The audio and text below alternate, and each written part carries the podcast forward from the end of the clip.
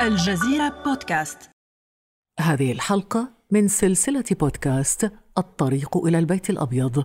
يقدمها الزميل محمد معوض في رحلته لتغطية الانتخابات الرئاسية الأمريكية. ابقوا معنا. مع اقتراب موعد حسم السباق إلى البيت الأبيض تعج وسائل الإعلام الأمريكية باستطلاعات الرأي ونتائجها.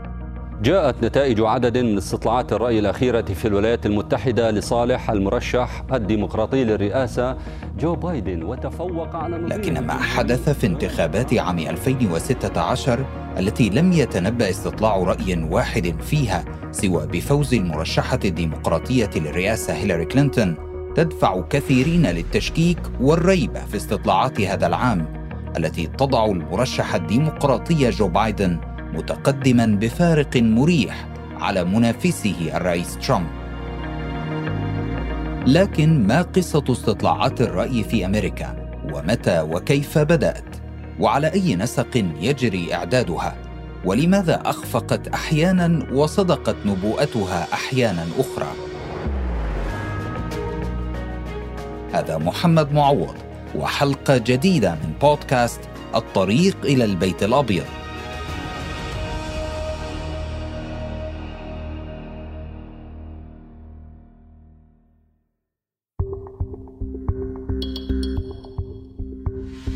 In the uh, summer of 1922 when I was a junior at the University of Iowa.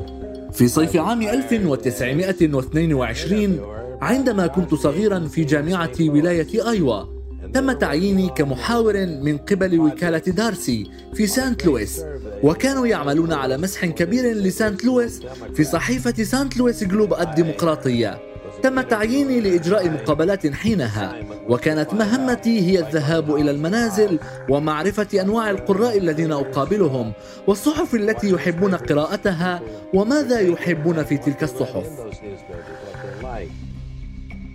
هذا هو الرجل الذي غير الكثير في السياسة الأمريكية ويعزى إليه تطوير فكرة استطلاع الرأي فيها إنه الدكتور جورج جالوب. ويحكي هنا قصته مع أول استطلاع رأي سياسي أجراه في العام 1922 حين كان طالبا للدكتوراه في جامعة آيوا وأجرى استبيانا لآراء قارئ الصحف لتحديد نسب وطريقة تعرضهم لها. I went back uh, to the University of Iowa with the resolve to عدت إلى جامعة ولاية أيوا بعزم على ابتكار نظام أفضل من هذا. وفي النهاية أصبحت أطروحتي طريقة أكثر موضوعية لقياس اهتمام القراء. لم تكن هذه الواقعة سوى البداية فالدكتور جالوب استمر على شغفه باستطلاع آراء الناس ومحاولة توقع توجهاتهم السياسية في التصويت في الانتخابات. ومنذ العام 1920 وبعض الصحف الأمريكية تجري استطلاعات رأي عبر إرسال بطاقات إبداء رأي للمسجلين في قائمتها البريدية.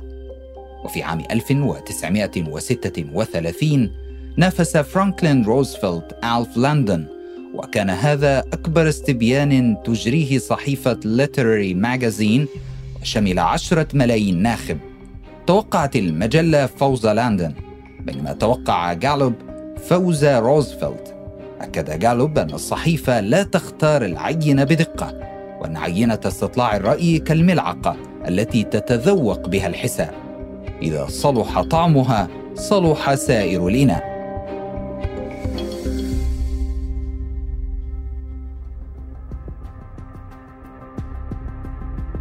offices at Princeton, New Jersey, a famed statistician, Dr. George Gallup, tells الدكتور جالوب يخبر واشنطن بكل جديد وباتجاهات استطلاعات الرأي في مناح مختلفة من الحياة.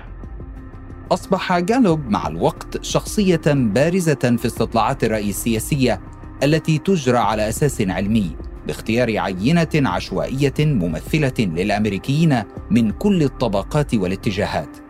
وخرج ليتحدث عن تجربته التي نجحت في التنبؤ بفوز روزفلت. في الوقت الذي كانت معظم الصحف تقول إن لندن سيفوز فيها.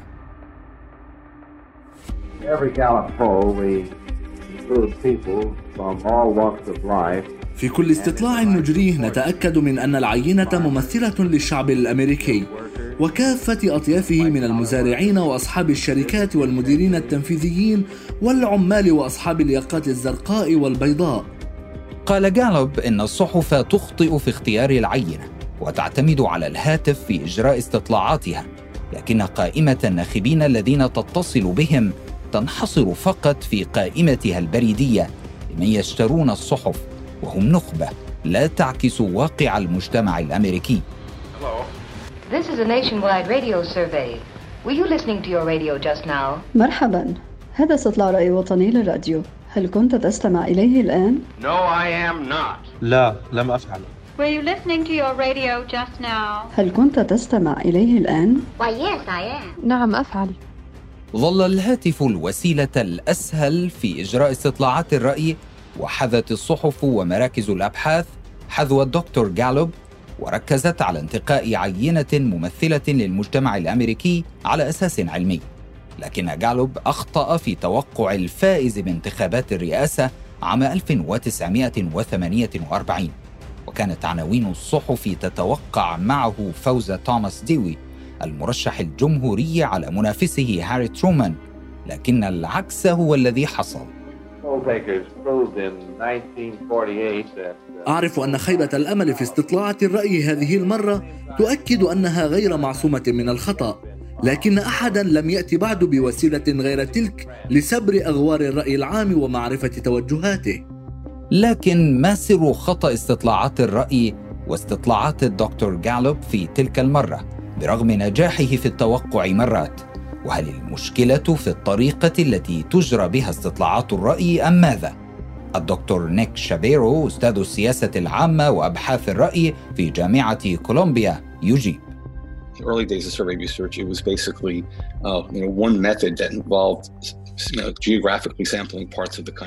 استطلاعات الرأي في الماضي كانت تعتمد على الهاتف وبرغم جهود الدكتور جالوب وأسسه العلمية لكن المعضلة الأساسية تبقى حاضرة فالذي يجيب على السؤال ليس بالضرورة سيصوت ومن هنا يحدث الخطأ. ولهذا فإن استطلاع رأي الناخبين المصوتين أو ما يعرف باستطلاعات الخارجين من مراكز الاقتراع تبقى الأدق. حتى هذه اللحظة وفي وقتنا الحاضر استطلاعات الرأي تعتمد على الهاتف أيضا وأحيانا الإنترنت. لكن المعضلة قائمة ويضاف إليها مشكلة الناخب الخفي أو الذي يعرض عن الإفصاح بصدق لكن سيصوت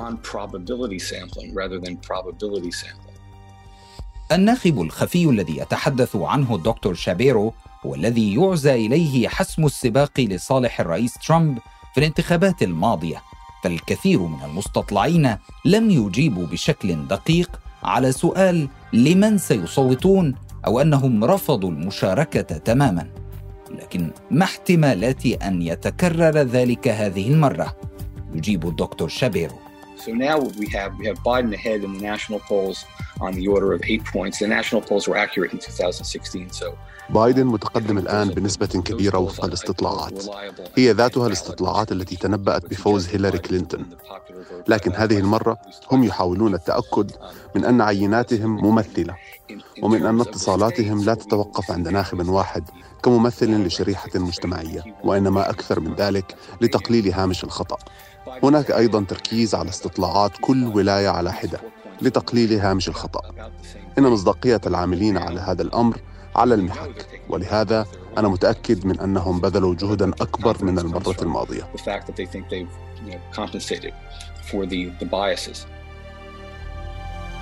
يبقى لك أن تعرف عزيزي أن معهد جالوب الذي يدخل ضمن مظلة شركة الدكتور جالوب الذي بدأنا الحلقة بقصته توقف منذ سنوات عن إجراء استطلاعات الرأي المعتمدة على سؤال لمن ستصوت ومن سيفوز. المعهد قال إن هامش الخطأ يتسع وأن المجتمع الأمريكي يعيش استقطابا حادا ويتعامل مع مثل هذه الاستطلاعات بحذر. ما يؤثر على طريقة تفاعله معها. سنظل معكم في المتابعة لسباق البيت الأبيض لنرى هل يصدق المستطلعون هذه المرة؟ فإلى اللقاء.